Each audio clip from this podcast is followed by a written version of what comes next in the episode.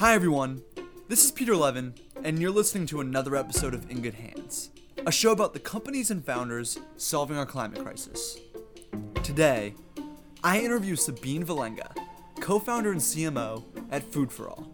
Now, food waste is a massive issue, and if you remember in previous episodes, roughly a third of all food produced goes to waste.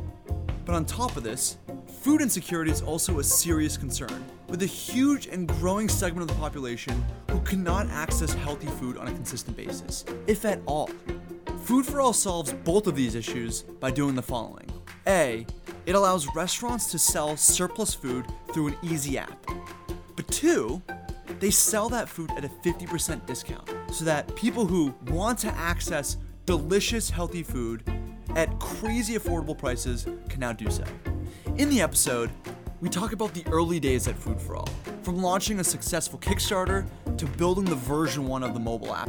We talk about the challenges of building supply and demand on the marketplace, the food industry at large, what she thinks about food delivery and the future of that space, and much, much more. So without further ado, I hope you enjoy our conversation with Sabine Valenga, co founder and CMO at Food for All. Sabine, welcome to the show. Thank you so much for having me, Peter. Sabine, let's let's start with the basics. What exactly is Food for All? So, Food for All is a marketplace for surplus food.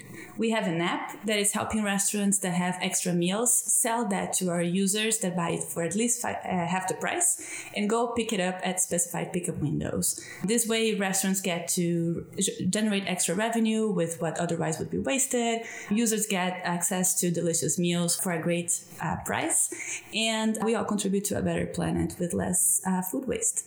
And can you explain why is this a big deal within the context of food waste.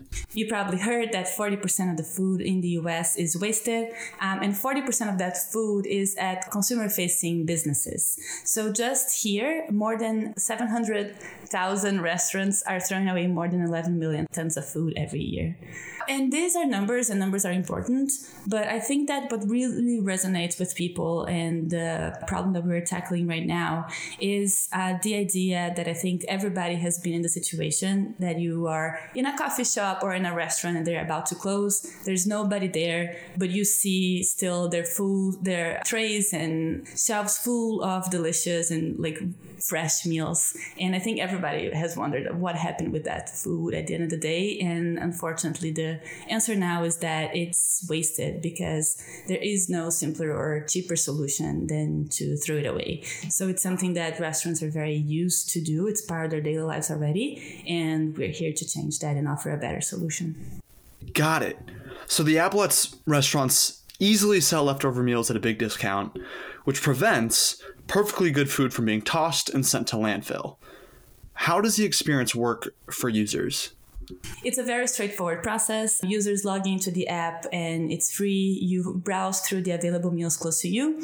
You pay through the app and we handle all the transactions. And then you just go to the restaurant at the pickup window to pick up your um, order. Pickup window is usually one or two hours before restaurants close. So we only operate within their business hours. And that means that you're getting the same quality of food and service as another regular client that would uh, walk in that time.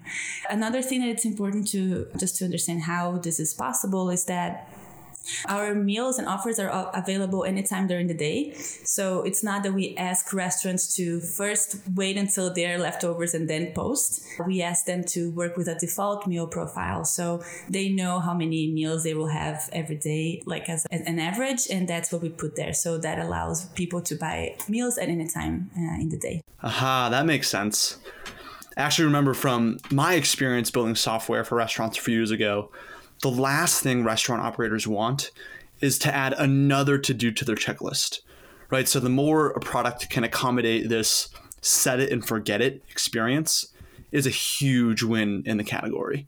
Uh, question about the marketplace. What are some examples of popular meals that are typical on the app?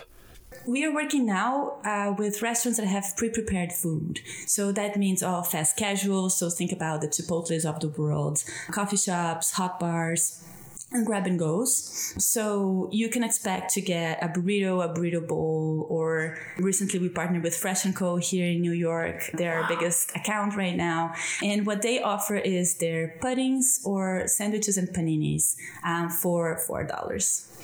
So it's at least 50% off every single item. Wow, you really can't beat that.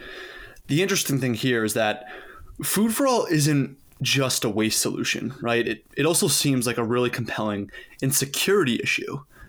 At these price points, you're also enabling people who have lower incomes to consistently access healthy food. So, my question for you is who is the typical person using Food for All? So it's funny because Food for All was a name that we, to be really honest, we picked in like less than 24 hours because we had to make a decision fast.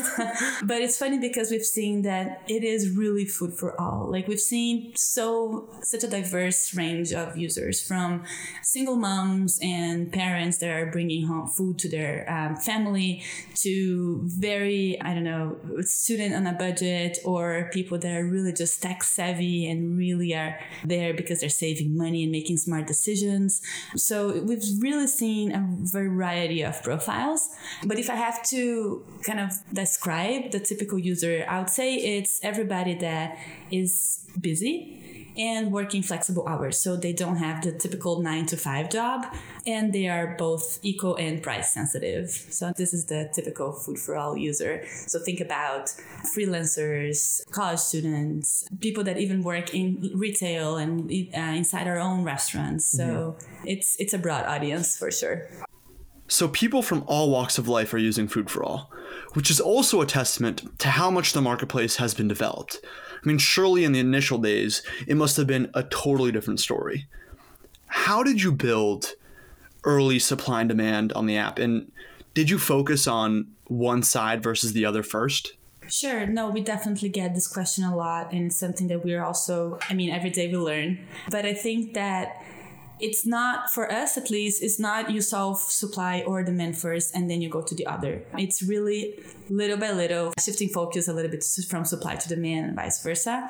And the way that we did it is first getting the initial demand before even launch the app. So users that pre-signed users that already show interest and we know where they're located and then we start focusing on the initial supply. Mean, depending on how many people are in the area we get this initial supply then we focus on demand again and then it's always going back to supply again like a ladder let's say. And yeah. Interesting. That's actually not something you hear often. Most marketplace businesses will talk about building supply first but you and the team focused on the demand side first and did this quite successfully via kickstarter. Can you speak a little bit about the backstory here and why you opted for this approach Sure. So yeah, the the story is that we had this concept. David was working um, on his first startup after he finished his MBA in Boston. I was working as an architect here in New York. We already knew each other. We heard about food waste being an environmental problem for the first time in 2016 with uh, the John Oliver's episode on the food waste scandal. So that was definitely an important piece for for us and like how our lives took the direction of our, that our lives took.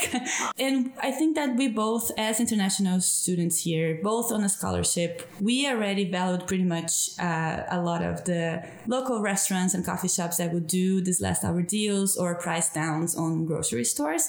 So I think that this was already part of our lifestyle, if you can say so, mm-hmm. as uh, international students here. And when we've seen that food waste is an environmental problem, and we realize that these businesses were not only helping us with the discount, but actually helping a bigger cause that maybe they didn't even know about that is actually avoiding food waste. We really thought that somebody would have to solve that. And so we had the concept of food for all. We uh, had the, the initial business plan all set, but we were running out of money and we were running out of time because our visas were about to expire. Um, so we didn't have the time to actually take the traditional route of angel investment. So we just decided to launch the Kickstarter campaign. That's why I mentioned that we had to, to choose the name Food for All in less than 24 hours. So we did a really well kind of made video with a mock up explaining how Food for All works. We talked to a couple of restaurants that were around the block, really in Cambridge, and we launched a Kickstarter. And that was really where when everything happened. Not only we got the initial funding, but media picked a lot on the concept. So in less than two weeks with in, in the campaign, we were already in the Today Show when we didn't have anything built, which was crazy. And that really just generated a huge list of thousands of users that were pre-signing for the app. So that put us in a very interesting position because it basically was our product market fit and we knew that there was demand for it. So to the question of marketplace and how Food for All is kind of uniquely positioned, I think we have definitely the advantage of have the demand first for our marketplace, which is normally the most difficult side. And what also helps is the mission. So the mission is something people really understand and people, as I mentioned earlier, they feel the pain when they see good food, especially prepared food on a restaurant being wasted. And so that's something that resonates with people and they're willing to share. It's very clear that Food for All has had this core socially responsible bend in its DNA, right, from start to, to now. But it's less clear this is true for other food marketplaces that have become quite popular. And the there's a growing sentiment among restaurant operators that working with these big online delivery apps is becoming a necessary evil. Right? This is where consumers are buying, but it's not necessarily good business for them given the razor thin margins where do you see Food for All fitting one into this narrative and two into the broader landscape with all these different online food and delivery apps it's exactly why I think Food for All is focusing exactly on the opposite of delivery, which is bringing people in to their stores and also not only bringing people in, but also at slow times. So we are not there to give more workload for uh, a staff when they are already operating at full capacity. We're there really to focus on the slow hours, which is usually before they close or when like in between the rush hours, right? And there's something very special about it because not only is when staff are kind of have more time, so they have more opportunity to actually interact with the user, but the user actually gets to experience the brand at a whole well in, in every level right? Not only seeing that in the screen and getting that at your door. You can actually enter it through the doors. You can experience the space. You can smell the food. And there's also of course the potential of upselling. So normally when a restaurant when a person is already in store they they can buy more than just what they intended originally right? Because they're influenced by everything that they see and opportunities that they didn't know that they are craving for. So we strongly believe that for local businesses increasing food traffic is crucial, and that's what we are purposely uh, focused on pickup for now.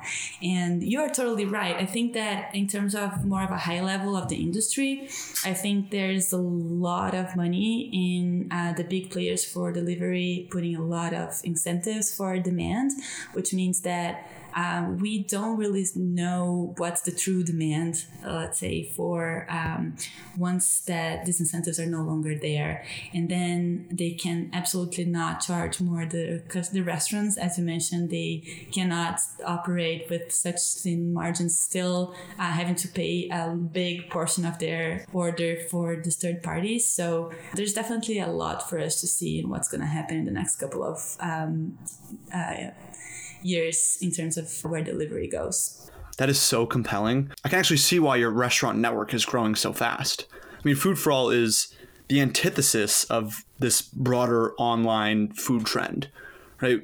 What an obvious partner to say yes to, all things considered. So now it's time for our signature lightning round, where I'll ask you a couple quick questions and you'll try to answer them in 30 seconds or less. First question Food for All was founded in Boston. But since the original start, you've moved the headquarters to New York City. Where do you prefer operating more and why? I think that if you ask that to all of our team members, we're probably going to have a different answer if that's where they prefer to be. But I think there's definitely unanimity in terms of we know that Boston was a great place to start. It was just such a welcoming environment and startup scene and like just mentors willing to help and give direction and for our market, the, just the the student population there is amazing. So Boston was definitely a great place to start, but now the to grow, New York City is definitely uh, the place to be. Nice, makes sense. Second question. Your company has also gone through quite a few incubators, like Techstars, Mass Challenge, Urban X. Why this route? And what's your advice to upcoming founders that are exploring this pathway versus alternatives? Sure. I think that for us, we took this route because we are pretty aware that for us to scale Food for All, we're going to need two things money and strategic partnerships. And especially as international founders, we have to work to get our network going. so really for us, the, the, the, the accelerators have been crucial for us to be inserted not only in the startup scene, but also in the food scene in this country. And I think that as an, as an advice, I would say just research what is it that you can get out of each accelerator program that you're thinking about applying.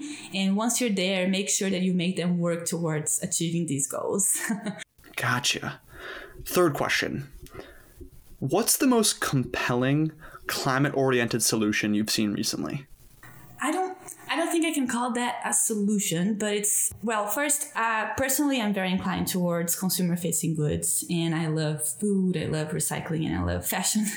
so this would be like I, I think my uh, product categories that I'm uh, most excited about. But I have to say that after going through Urban X, I don't know if you can call that a solution or a company, but the idea of really investing in urban tech, I think is just so fascinating that it's their these is basically making cities more livable and sustainable, and therefore tackling climate change. You do that in a, a very efficient way when you go to really dense population. So I think i I've been very fascinated by urban tech. So I'll have to say Urban X now.